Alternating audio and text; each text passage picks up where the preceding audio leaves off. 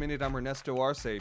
Classes are back in session at schools in Cudahy, South Gate, and South LA that were doused with jet fuel yesterday afternoon, but it's still unclear why the pilots of the Delta airliner dumped fuel over such a populated area. According to the FAA, such fuel dumps are supposed to be done over unpopulated areas and at a high altitude so that the fuel can disperse before reaching the ground. Attorney Michael Avenatti, known for representing porn actress Stormy Daniels in her lawsuit against President Donald Trump, was arrested yesterday for allegedly violating the terms of his release while awaiting trial on federal fraud charges. Criminal charges have been filed against a now retired LAPD officer who was accused by another officer of domestic violence and distributing revenge porn. Nine charges have been filed against Danny Reedy, LAPD senior lead officer, who has since retired but was on the force at the time of the alleged crimes. And forecasters say we're in for a big change tomorrow. A storm out of the Gulf of Alaska is making its way south and it'll bring rain across much of the area by Thursday, along with some snow in the mountains. Clear skies are expected to return by Friday. Support our brand of progressive journalism by donating at kpfk.org today. We'll have another KPFK News update at 3 and the KPFK News at 6:15 p.m.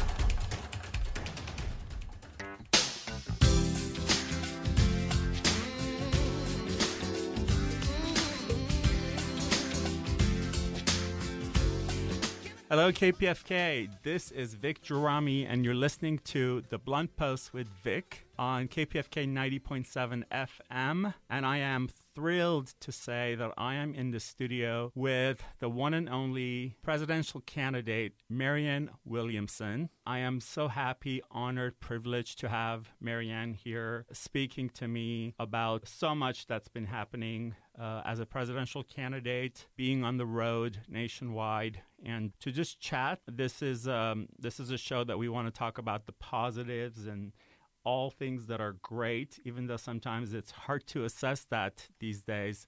But uh, I want to welcome Marianne to KPFK. Thank you. Thank you so much. So, Marianne, I just want to ask you sort of broadly what do you think about the campaign so far? It's been an exhilarating experience and a brutal one, both. I find uh, actually talking to people, to voters, about the state of our country, where we've been and where we need to go, very moving, very poignant, and very hopeful. But then there is another universe out there, another political universe. That's what I call the campaign industrial complex. Like that. And that includes the political establishment, it includes the media that is involved with it, it includes such things as the DNC, the polling, the money, the pundits. And that, if anything, is a suppressant to democracy. It is a manipulation rather than a facilitation of the democratic process. Um, I've experienced firsthand and personally how that system resists anyone coming in to have a different conversation than the pre prescribed one permitted. And um, the tension between those two universes, the gap between those two universes, is concerning to me as an American and potentially tragic for our country. That's very interesting, very dense what you just said. I mean, what you just said in a couple of minutes can really be broken down into many, many, many essays. And I'd never heard of um, campaign industrial complex. But of course, as soon as you said it, it made so much sense because we see these giant powers that be that are playing. And I think most Americans sometimes feel very powerless because of, of all the politics behind and all the powers that are behind it. I've always known that when it comes to campaigns and the different parties, uh, you know, there's favoritisms and then there's like different standards. Different people are held to different standards. I think in this campaign so far, I've seen more of that. At least I've been more observant of more of that, of um, how certain candidates are not allowed as much access and what that really means. Uh, of course, we always know that uh, women are held to different standards too in politics. Um, so I've seen a lot of that too that's played out. Well, I think you are being charitable in your assessment. This was not just being, I know in my case, this was not just about being held to a different standard. This was about being proactively vilified and demonized. Right. So and in terms of anyone coming from the outside, such as uh, you saw this with Andrew Yang, you saw it with myself, given much less time on the debate stage, and then cast out, literally, if in fact you're saying things that the prescribed powers don't approve of. Um, but I think that what you said is very significant. We don't name it something like campaign industrial complex, but then when someone does name it, you go, right. It's so true. We're talking about a multi billion dollar business. That's not what our democracy is supposed to be. Our democracy is not supposed to be a multi-billion dollar business. Right. It is about it is supposed to be about the collective conscience and will of the American people, no matter who we are, whether we're rich or whether we're poor, whether we're black, whites, gay, straight, man, woman, the the profundity of the ideal is that there's a wisdom in you and a wisdom in you and a wisdom in you and a wisdom in you and a wisdom in me that should have nothing to do with where we've come from, what we do, who we are, but that has to do with our collective conscience and our own deep-seated wisdom about where the country should go. Now, I feel on this campaign I have touched that place. I've had the honor and the privilege of being around voters and and and seeing what I've seen from my career for 35 years, which is that people are good, people are noble, people are smart. If we would just allow that to play itself out. But it's it's being stifled. The will of the people is literally being stifled, and it's being stifled through manipulation. It's not just, you know, when we think of voter suppression, we think of the obvious ways that voter suppression occurs, and that and it does, and that's very concerning. But what I've seen on this campaign is that it's not just outright voter suppression, it's voter manipulation by creating narratives about people, false narratives that keep getting repeated and repeated and repeated, smears, propaganda weapons. Right. Even the whole idea, by the way, of an outsider candidate. We should ask ourselves, outside what? Exactly. Outside what? In America, theoretically, there is no outside or inside. We're all equal. And theoretically, your wisdom is no less, more or less important than the wisdom of someone who is a business person or the wisdom of someone who, for that matter, is a congressperson. You know, someone who is, let's say, been a congressperson. Great, you know, I have a lot of respect for that.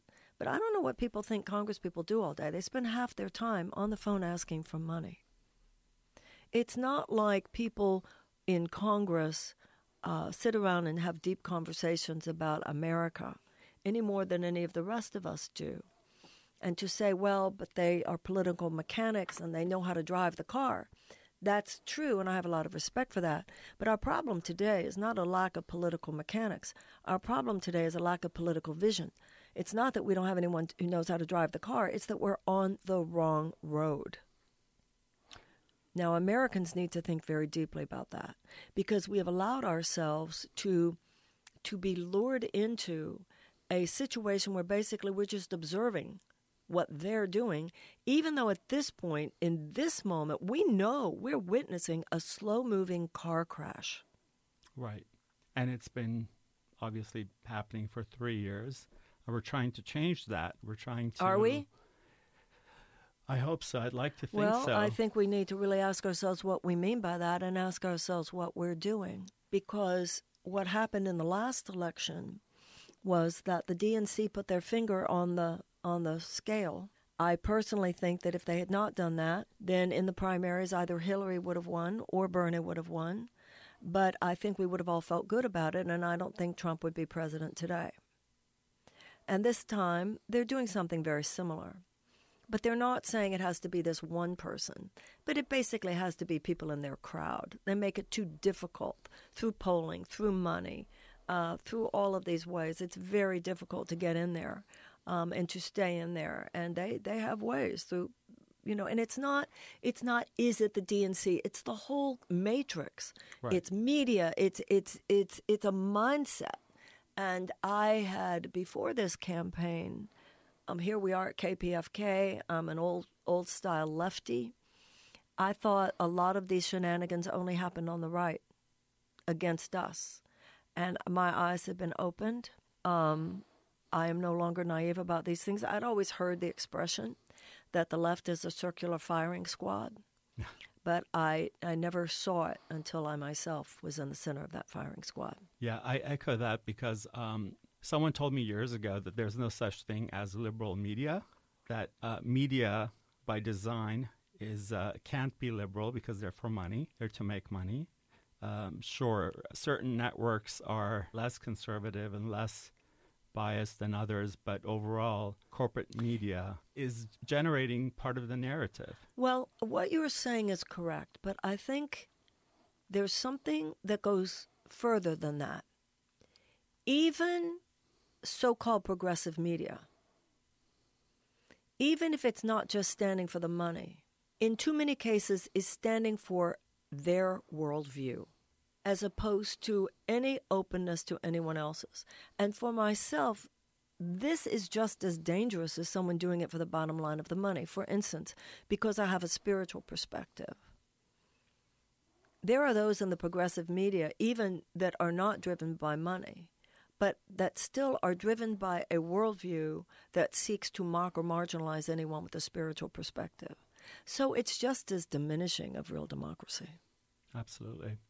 Absolutely. And the positive part is that you're, and I know because I'm one of them, full disclosure, your army of fans who have been reading your books and have been listening to you, they know the value of that and they want that to be injected into our political system because the what's been happening hasn't been working lack of spirituality in politics hasn't been working.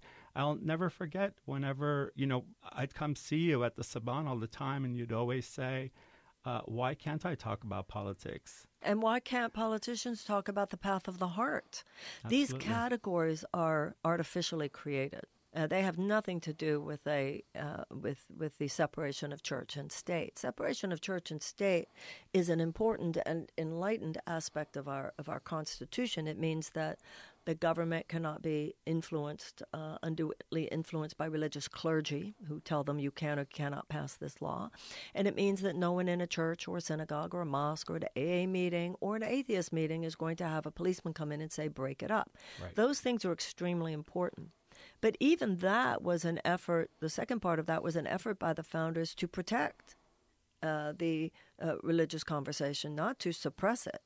And it certainly had nothing to do with leaving larger issues of public morality out of the political dialogue.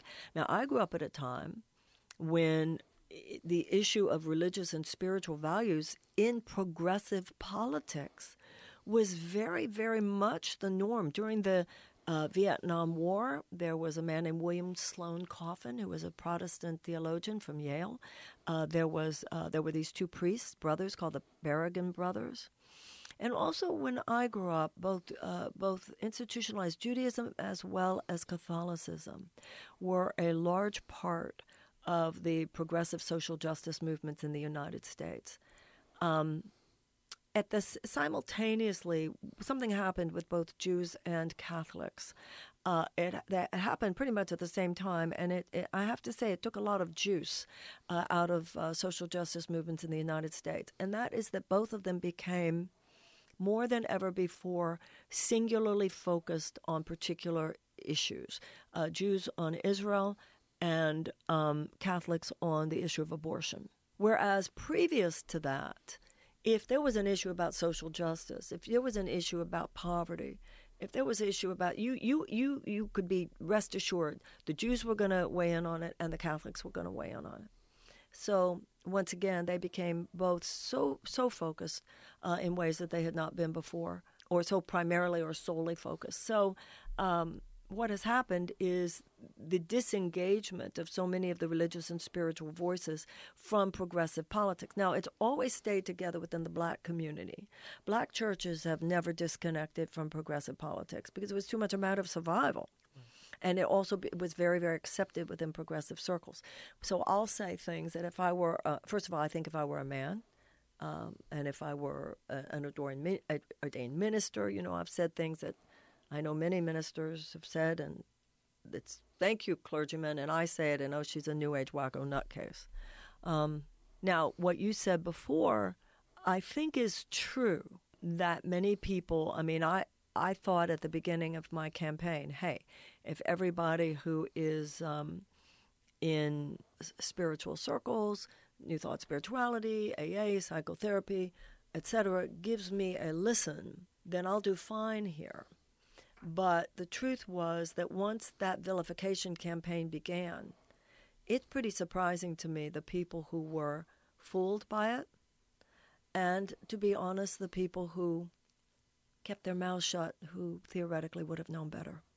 You know, what you just said sort of reminds me of several quotes from Elie Wiesel and uh, Desmond Tutu and Martin about Luther neutrality. King about neutrality, and there's no such thing. That's a myth. If uh, I forget, I, I apologize neutrality always helps the oppressor. Not the, the oppressed. oppressed. Or if you put your foot on um on the tail of a mouse uh, and say you're neutral, the, the mouse is not going to appreciate. I'm totally screwing that one up. But it basically talks about how those that sort of like close their eyes and close their ears and say, I'm neutral, I don't see anything, I don't hear anything, I won't say anything, they've actually taken the side of the oppressor. I think what happened for me here that was particularly painful to behold, particularly when I saw it in women, was this feeling well, if they've mocked her, if I defend her, they'll mock me.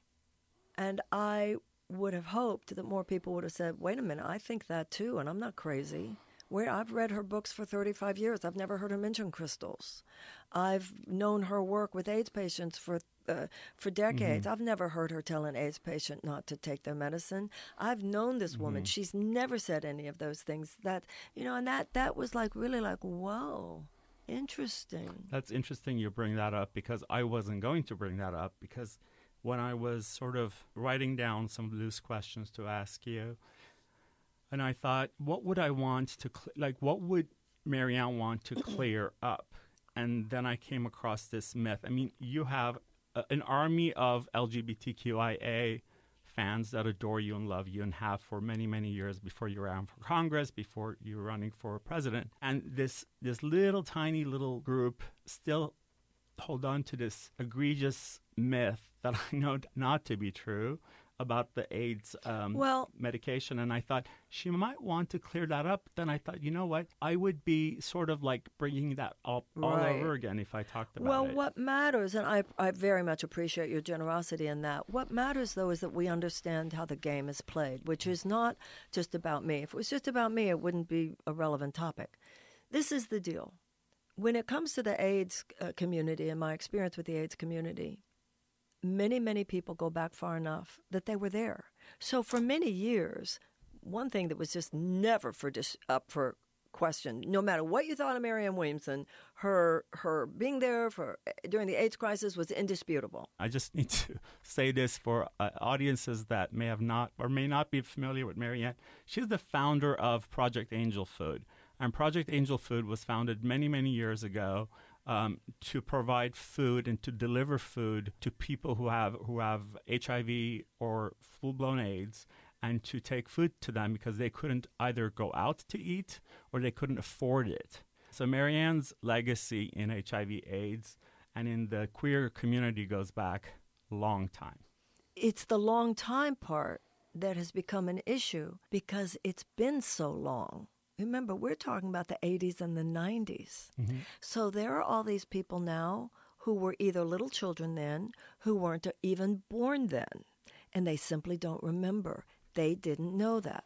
Now, what you said, your languaging a couple of minutes ago was hold on to the myth. Let's be very clear. There was no myth until this campaign. That myth, which is not a myth, it is a smear. It's a lie. Let's be clear. It's a lie. That's what propaganda is. It was deliberately created. So I think Americans need to wake up and become a lot more sophisticated now. This is not a myth people are holding on to. This is a lie that is created and repeated over and over and over again in order to vilify someone and only for one purpose to shut them up to make it so that intelligent people or people who think that they're so intelligent could not possibly could not possibly take seriously anything that person was saying. Now, For what purpose? Was it anything I was saying about gay people? No, because what I'm saying about gay people and, you know LGBTQ plus, I mean, it's what a lot of progressives are saying. It's what I'm saying about the military-industrial complex. It's about what I'm saying about our food and our water and our toxins and our air and oil and gas. It's what I'm saying about race. It's what I'm saying about criminal justice. It's what I'm saying about the societal neglect of children. This is serious, and every everybody in America, this is a lot dirtier than quote unquote holding on to a myth. It's being led so easily.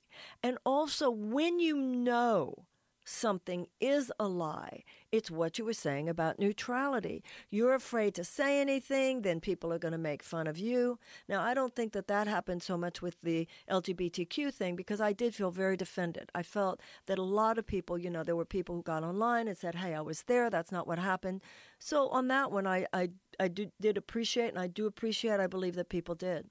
But on some of the other stuff about the just generalized wacky crystal stuff, um, one one woman said to me at one point, she said to me in a whisper, "I support you," and I said, "Why are we whispering?"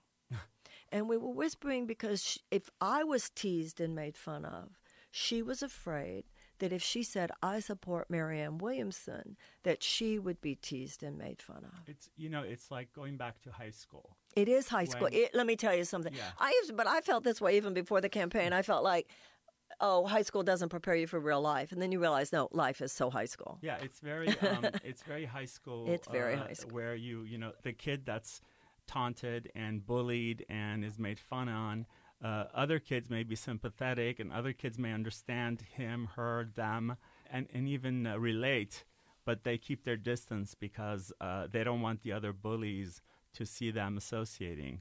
You know what you're saying is not only profoundly true, it is profoundly important.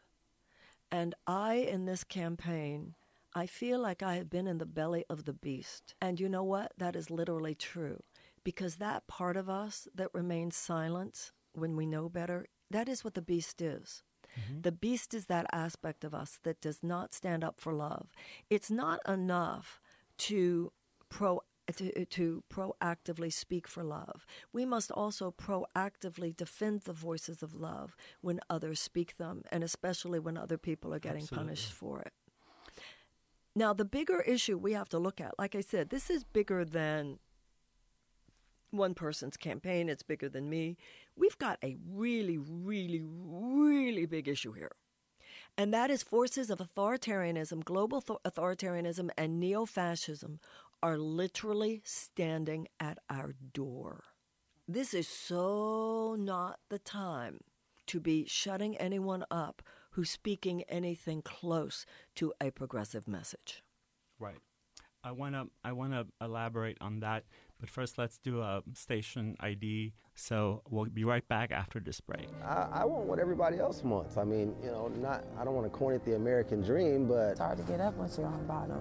That uh, black women are the number one demographic who are disproportionately disadvantaged into poverty and homelessness. Landlords are gleefully raising rents to exorbitant heights because they can. Tune in this Monday, January 20th from 2 to 4 p.m. to learn more about the fight against homelessness, a KPFK special. At this point, any any roof over my head that has four walls and like a bathroom or a kitchen. Maybe you've been listening to Pacifica and KPFK for years, even decades, and you appreciate how important KPFK is in your life. If you're a forward thinking donor who wants future generations to benefit from KPFK's independent journalism and unhindered creativity, then join KPFK's Legacy Circle and include KPFK in your will or living trust. For details, visit our website at kpfk.org and thank you for considering KPFK in your future gift giving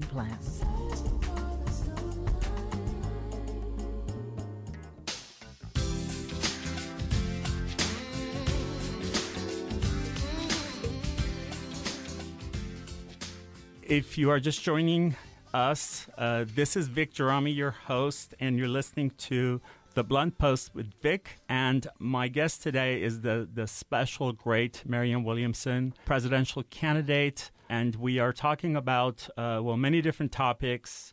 uh, including the campaign and the state of democracy and the state of our country. Uh, so thank you for joining us. And uh, Marianne and I have been talking about something that's actually been very much part of my consciousness of people not speaking out, majority of people, when injustice is done. You know, when when you look back at the Me Too movement and these years, decades of so many women being victimized, you just wonder.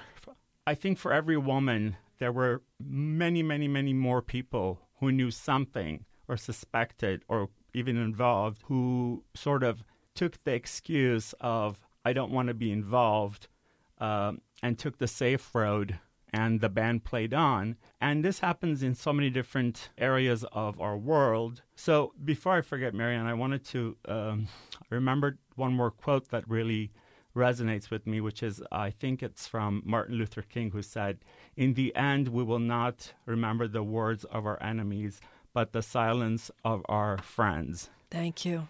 And I was going to ask Marianne, sort of toward the wrap up, to say, you know, what can listeners do? What can people who believe you and want change to do?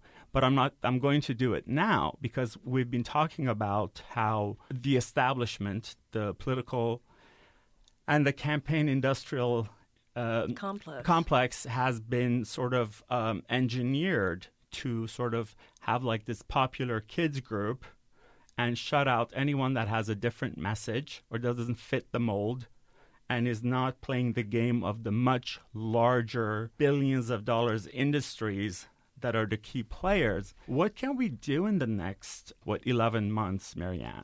Well, first of all, I so appreciate your obvious deep understanding of what's going on here below the surface. And you mentioned the Me Too movement, you mentioned the abuse of women, sexual harassment of women, and you mentioned that extraordinarily relevant line from Martin Luther King: "We will, in the end, not remember uh, the words of our of our enemies. We will also remember the silence of our friends." We have gotten as a society that when a woman is being sexually harassed, someone should speak up. But there are different kinds of ways that a woman can be harassed. Mm-hmm. There are different kinds of ways that a woman can be abused. And mocking her, telling lies about her in the public sphere. Remember, women didn't used to be in the public sphere as much as we are now, so this is relatively new. And when lies are repeated about a woman, narratives just com- continue to be ex- extended when there's no fact checking on it and it's just said over and over again. Speaking up, it's a form of bullying. Absolutely. It's a form of bullying, it's a form of abuse. And the saddest part for me, Vic, is how many times women are the abusers. I mean, I've experienced some things and I thought, wow, I bet that woman thinks of herself as a feminist. Yeah, sometimes the enemy is from within too. Well, it always is. It always is, including in all of us. I've I've looked at myself with so much of this because in the Course in Miracles it says that only if you take 100% responsibility for your experience will you be able to change it. So I've had to certainly look deeply at myself. What what part did I play, etc. But um, I think there are two things that bring up other people's darkness: your darkness, but also your light. And I think it's kind of like when you're at an airport. If you see something, say something. Right. I think that when you say, What can we do? we all need to speak up now. And your image of the bully was really, uh, really true. Somebody else is being bullied, and it's what I'd said before somebody else is being mocked. You're afraid if you stand up for them, you'll be bullied or you'll be mocked. This is not the time for silence. Yeah. This is the time for speaking our truths in times and in places where it's convenient and in times and in places where it is inconvenient. That is the only way we will make it through these very, very turbulent waters. I completely agree. It's time to put away people pleasing Thank you. I, Um, it's so funny that you say that because that's exactly what I talk about all the time. It's a politics of people pleasing, and I say to audiences on this campaign, I'm not here to say to you what I think you you need to, want to hear. You know, these, these politicians, and by the way, I, I'd like to make a distinction between the candidates and the system, Right. because I've been running for president. I've gotten to know a lot of these people. The candidates, the vast majority of the can- very lovely people they're victims of it too. So this is not about the candidates, my critique here. It's about the system and the, the, the container for all of this. That's Right. very different. It's very important to me. But politicians are, they go into a situation and they're told, this is what you should say that blacks want to hear. This is what you say that gay people want to hear. This is what you say that women want to hear, etc. And to me, we have to talk to each other right now as Americans. You're gay and you're American. You're Jewish and you're American. You're black and you're American. You're woman and you're American. It, all of the, the individual identities are, that are in trouble are in trouble because America's in trouble. Right. So I, I, I, I say to audiences so often, I'm not here to tell you what somebody told me you want to hear. I'm here to talk to you as adults about how we must come together now and think about what is happening in our country and what we must do to change things so that future generations will be able to experience the blessings of this of this democracy. And I feel there's a listening for that. I feel there's a deep listening for that, and that's all the more reason why it is so disturbing that there are forces out there who seek to manipulate and even suppress the democratic process because they think they know better. It's very paternalistic. It's not democracy. It's this paternalism of we know what would be best for people, so we're going to try to herd them into a particular um, into a, per, a particular view of things. It did not work in 2016, and I have deep concerns about what how it bodes uh, for the future over the next two years. Yeah. Um, thank you for that. That's a lot. I hope listeners are sort of wheels are turning. And uh, those of us that have known Marianne and believe in Marianne, and I know that Marianne's helped me for over 10 years uh, through some really tough times just listening to her.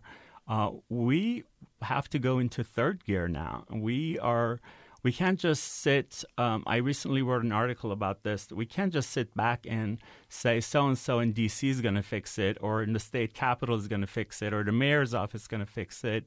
We're all part of this. Um, it's all. It's up to us to do whatever we can. Um, if you are in media, to uh, to write about it whether it's just articles or blogging or whatnot, or talk to people. And it, it's really time not to play politics of respectability, uh, people pleasing. Yes, we respect our friends who uh, who have their own favorites as candidates or even different political parties, um, but that's okay. But we must not uh, try to please uh, by not saying what's true and correct people when they when they repeat a lie uh, repeat a, a, slander, and in some cases, libel. Um, and that's really important. I do want to go over some of the sort of the most profound things that are part of your agenda that uh, is sort of missing from others um, that that people really should know about because uh, it's very comprehensive. Your your plan and your vision for America is very detailed, it's very comprehensive, and you go into strategic details as to how you would plan it out. Obviously, we don't have enough time for that, but you know some of the things that would be healthcare, and you do want to bring in uh, Medicare into an option, into the Obamacare option. Uh, do you want to say a few yes, but that? it's more than that that uh, I'm very excited about with my whole health plan. First of all, we need to ask ourselves more than just how we're going to pay for universal health care, as important as that is, and my plan certainly covers that. But we also have to ask, and I mentioned this on one of the first debates, we have to ask ourselves why are so many of us sick? Why do we have such a higher level of chronic illness than do other than do citizens in other countries of comparable wealth? Well, then you'd have to look at the contaminants in our water, you'd have to look at the carcinogens in our food, you'd have to look at the toxins in our in our air, and you'd even have to look at our economic policies that cause people so much stress, which you know is an indicate you know which is makes sickness far more probable. Now, if we were to do the things I just said, then we would have to look at how sold out the system has become to food companies and chemical companies and oil and gas companies and agribusiness. So, what the political system does is it talks to us about how it's going to treat the symptom, but it doesn't really want us to look at the cause because they are the cause. Now, the second thing that my whole health plan does is that it takes all of the integrative medical models, dietary change, lifestyle change, that is now proven, scientifically established to be in many cases equally efficacious in not only heal, in, in not only treating disease but even reversing disease. And it makes it part of a patient's bill of rights that it is mandated that if you go to the doctor and the doctor uh, diagnoses a particular illness, but also then gives a pharmaceutical or a surgical uh, prescription, that you be informed of the dietary and lifestyle changes which are established to also be efficacious so that you can decide for yourself. You know, most medical schools in America today give the average medical student one semester of of study in the relationship between food and medicine, there uh, and food and sickness. There was a study recently about heart stents, and many men get heart stents. They now have established that dietary changes and lifestyle changes are equally beneficial and ameliorative. Now, also in my plan, insurance is uh, regulated in such a way that insurance has to pay not only the Medicare option that uh, uh, that is part of my plan, but even any private uh, insurance that someone might want to keep becomes heavily regulated. And one of those regulations is that the integrative uh, healing modalities have to be paid for at an equal rate as every other. So it's quite revolutionary. You know, it it it it brings into, as my entire campaign does, a conversation not just about symptoms but also about causes and a real rethinking of what these issues are. What's the issue underneath the issue? The issue underneath the healthcare issue is that so many of us are so sick. What's going on here? And I address that and taking us all the way back to why they don't want me on that stage. yeah, at a time when big are... pharmaceutical companies, health insurance companies, wake up, America! The naivete is going to kill us all. Yeah, and and you know, at a time when we just heard the latest news that we're still fighting to keep Obamacare oh, what know, happened in still... the. You are so right. What happened with the Supreme Court the other day, striking down the constitutionality of the mandate. Uh, the corporatists, of course, that is the most tragic thing about uh, the results of this last presidential election, is how uh, the president was able to put Kavanaugh and Gorsuch on the court. Of course, it, he might even be able to get more than, than they. And it is definitely a corporatist Supreme Court, five to four, and it could even get worse. And that's certainly an example of that certainly an example. One of the biggest tragedies of what happened in 2016 is the Supreme Court and the ramifications of that that could haunt us for decades. Absolutely. Um, and the, throughout the judiciary at other levels as well. Yeah, absolutely. I want to talk about you've been very outspoken about reparations before your presidential run. I've heard you speak about this for several years, and it just seems like it should be such an important thing that so many people don't really even mention. But I think for listeners who may not be familiar with your advocacy on that, um, I think that they would want to hear a few words. Uh, there is a universal spiritual and transformational theme, which is basically that you can't have the future you want unless and until you're willing to clean up the past. So that's why Catholics go to confession. It's why the holiest day of the Jewish New Year is Yom Kippur or the Day of Atonement. It's why in Alcoholics Anonymous, people are told they have to admit the exact nature of their character defects and take a fearless moral inventory. Well, we have a national character defect, and it's been with us from the very beginning. Uh, Thomas Jefferson, when he drove up to what is now Independence Hall for the signing of the Declaration of Independence, first of all, when he arrived there, this is the man who wrote these earth shattering words that have changed the world and create possibility for you and me and everyone listening in ways that would other not, otherwise not be possible. That we take these truths to be self evident that all men are created equal. That's true. He he wrote those things. He had originally written, "We hold these truths to be sacred and undeniable," and Adams and um, uh, Benjamin Franklin uh, persuaded him to change it to self evident. But at the same time, he drove up to Independence Hall, what was then Pennsylvania Hall, with three of his slaves. So that dichotomy has always been with us. anything that was it was in Jefferson's brain, Jefferson's life is in the American. It's in the American DNA actually. All that is right and all that is wrong. So. The issue with race is that the first slaves were brought over to the United States uh, before it was even the United States to the colonies in 1619 and slavery was not abolished till the end of the Civil War. So that's almost 250 years. Now, after that, there was another 100 years. You could take out of that 12 years uh, that was years of Reconstruction.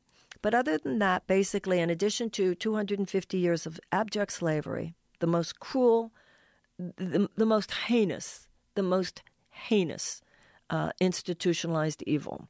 In addition to that, then you had another 100 years of institutionalized violence against black people. What do you call lynchings?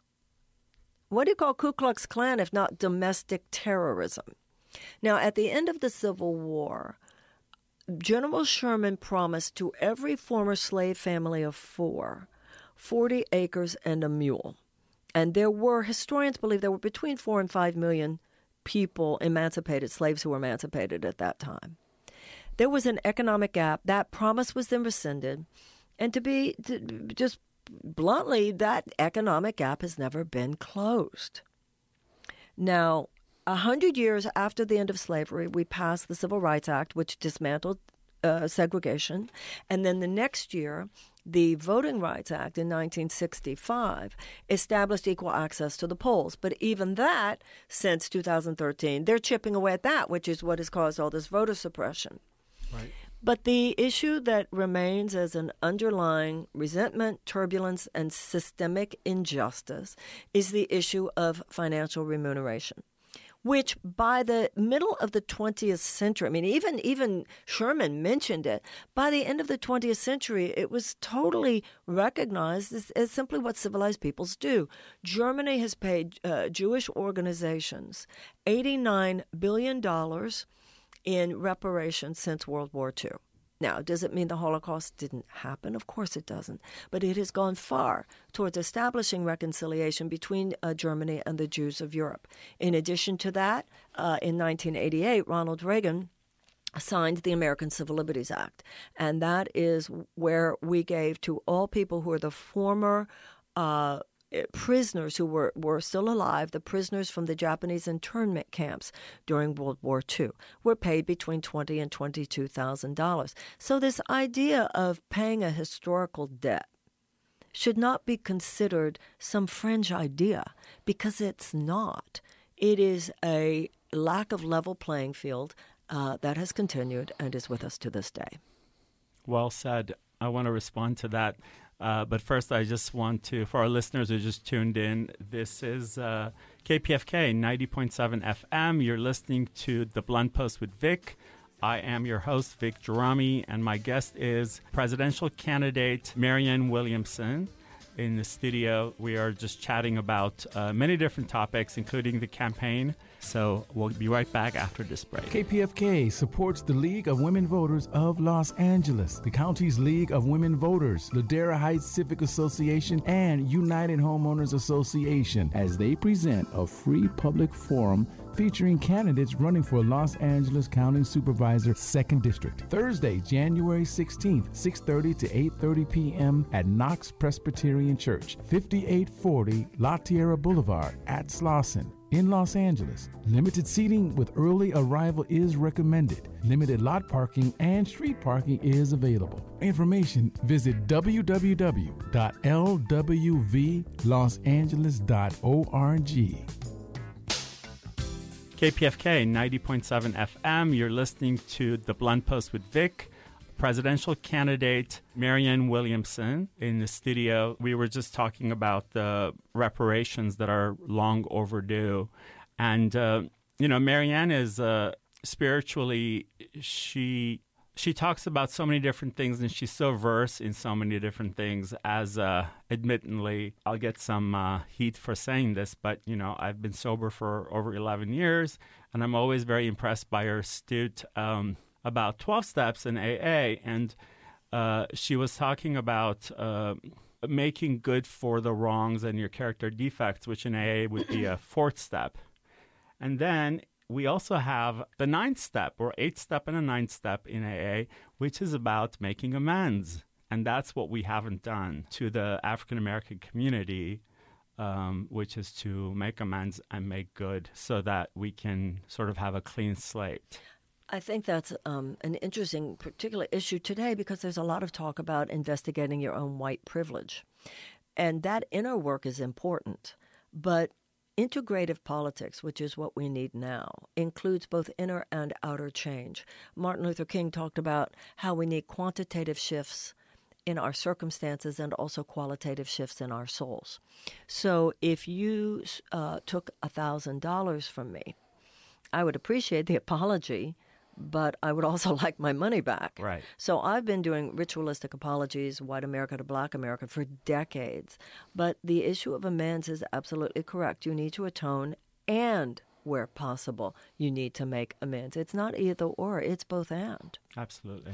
And one of the reasons I feel strongly about reparations as opposed to just race based policies is because race based policies does um, it, it, it, speaks to the financial restitution, but it doesn't carry the kind of psychological and emotional and moral authority that reparations do because reparations contain an inherent mea culpa, an inherent acknowledgement of a wrong that was that was done by wrong, one people against another, a recognition on the part of the descendants of those people that a debt exists, a debt is owed, and willingness on the part of that people to pay the debt. That is what will interrupt the pattern and free our future in ways that will not otherwise be accomplished. Amen. And it's the holiday season, and uh, also, you know, this is a time I, I tell people this, and they always laugh and say, if you know we don't you know, I'm in so many 12 programs, and one of them is Codependence Anonymous. But this is a time when we can afford to be a little codependent because we do have to push our friends and family, you know, just about everything. Just uh, talk to them and get them to donate, register them, uh, pressure them to register. Um, it's just, you know, there's so much at stake. Um, and most of us, not Marianne, but most of the rest of us, sort of know only the tip of the iceberg of what happens. And I always tell friends or whomever they repeat things they hear on CNN or MSNBC. I'm not even going to get into Fox. And I always just tell them there's so much more than that. Just because uh, a big network says it doesn't mean it's the whole story. If you really want to know the whole story, or if it's even true, or if it's yeah, absolutely. And I always would have agreed with you, but now I more than agree with you. I know what you're saying is true. Yeah, and it's and it's very easy because when you think about the enormity of it and when you think about the power of it, it becomes overwhelming and kind of daunting and sad. Again, you know, in my 12 steps, we we always go back and say, let's stay in the solution because we just can't give into it. Otherwise, we're going to well, get. If you're going to be in the solution, that means you have to support the solution. Absolutely. And if you find someone, whether it's me or anyone else, you know, it's everybody has. You have to look into your own conscience. But whoever the candidate is, you feel is the solution, give support, volunteer, and send money. Absolutely. Absolutely. We we just we all need to do a little bit more than we have been doing. I think that's so true, Vic. I feel that way. I've been saying that for a long time now that I felt in the last few years that there are so many ways in which enough of us are now where we need to be. Enough of us are now doing what we need to do. Just step it up. Yeah. You know, a lot of people finally we've gotten to the point, okay, I'm who I need to be enough, doing what I should be doing enough. Just step it up now, everybody. Step it up. That has Yeah. been my feeling for a long time, and it's really true politically. I mean, you know, on one hand, you think anyone who's been, who hasn't been under a rock, has watched the last three years, would be in a state of like anxiety of what can I do? What are we doing? What's the plan? but just to think that, you know, the rest of us for the next 11 months have so much work to do because so much is at stake. I mean, between our foreign policy, between um, the economy and healthcare, social security, so many things are all of a sudden they are at jeopardy all over again. I mean, LGBT rights. you know, we made such great strides. We we gained so much during President Obama, and uh, we've lost some of that. You know, the trans community has been targeted. Um, you know, there's a trans military ban, and uh, they keep chipping away. And now healthcare. You just said something that's very important. When you talk about the trans community now, you're not just talking about a community denied equal protection. It's worse than that. It's a community that is in some ways actually targeted. This is so huge, and serious people have to do serious thinking. So that, for instance, when I've talked about this as president, we need a president who will not only make sure that that that that uh, uh, population is protected, but given special protection. Special protection means an acknowledgement on the part of law enforcement that there is special risk associated here. Yeah. And those this is where politics matters because that can make all the difference between whether or not people have the protection that they need from law enforcement and other institutions. Yeah, you're absolutely right. The trans community is targeted and they were the easiest targets for the current administration. And uh, I always say, and I'm repeating someone, I forget who said it, said the LGBT rights movement is about one thing and one thing only, and that's the right to be average. And that means that we don't necessarily want special rights or, or separate rights, but at times, as Marianne said, it's necessary to put it on paper because it means protections. You know, I remember many, many years ago when the conversation first started about uh, marriage equality. And that's another thing. I remember when even Obama, people like that were taking too long to get there. Well, marriage between a man and a woman, all that crap. I mean, it was ridiculous. I felt, but I and I remember being on on um, Larry King show and talking in defense of marriage equality very very early on, um, and I remember where how I had been changed. Not that I was ever against it but the thing that really made me more proactively, no, you need to say something, because that's really what we're talking. You know, I often talk about the difference between being anti-slavery and being abolitionist. Anti-slavery means you're against it, but you don't necessarily say anything. Abolitionist means not on my watch. So the thing that shifted me from being just just like, oh, I think gay people should be able to get married, versus, no, you're a public figure and you need to talk about this, was when a gay friend of mine said, we're always taught, we're always told, you're just not normal, you're just not normal. And here we want to do the most normal thing in the world. Right. All we're asking, like when you're talking about being average, we want to do something could not be more normal, right. and we're being told we can't. And that just really, really, like that was it for me. Absolutely, and and we have, you know, I've grown in areas and we've all kind of learned, and even in LGBT rights and LGBT social justice, um, I always tell people because I have I have uh, heterosexual friends who are sort of very cautious, you know, in a good way to say the right words and terms and names and labels. And I always tell them, listen, I'm as a gay man, I'm in the middle of it, right? And you would think that I sort of am updated on everything, but even I make mistakes. So I, the point I'm trying to make is we all sort of learn and evolve and change and you know important thing is to like really listen to people and see where they're coming from. And why wouldn't i mean if you just think about that would we not want a spiritual person in the white house? A spiritual person to lead our country? Uh, at a time when we need that more than an economist or we need that more than someone um, you know, someone that, that can change our. I mean, look at our foreign policy. It's a mess. It's a joke, literally a joke. If you haven't seen it, go on YouTube. You know, it's it's a time when we all need it. I know that when all the tools in the world are not helping me through something, the last place I go to, which is, um, it shouldn't be the last place, but it's the the one that helps me at the end of the day is spirituality. JFK said we cannot afford to be materially rich and spiritually poor. Love that. All that spirituality is is the path of the heart. And I think the average American is guided in our individual behavior by at least an effort uh, to act according to the dictates of our conscience And what we're talking about here is that public policy should also be uh, guided by dictates of conscience and integrity and compassion and mercy and justice.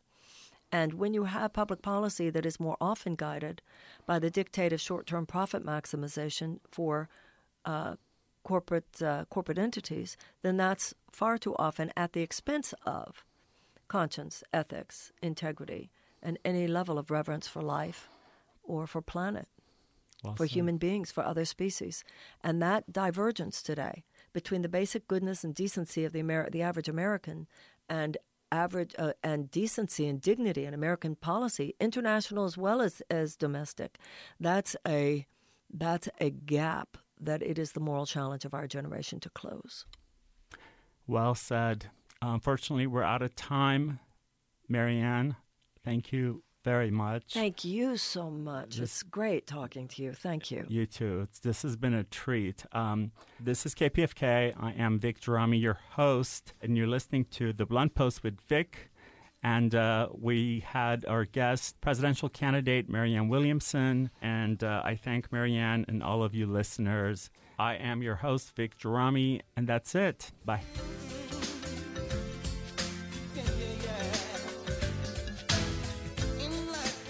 KPFK supports the fourth annual Women's March LA on Saturday, January 18th, 9 a.m. at Pershing Square to City Hall, downtown LA. Women are rising to power and demanding justice for people of all genders, ages, races, cultures, political affiliations, disabilities, and backgrounds.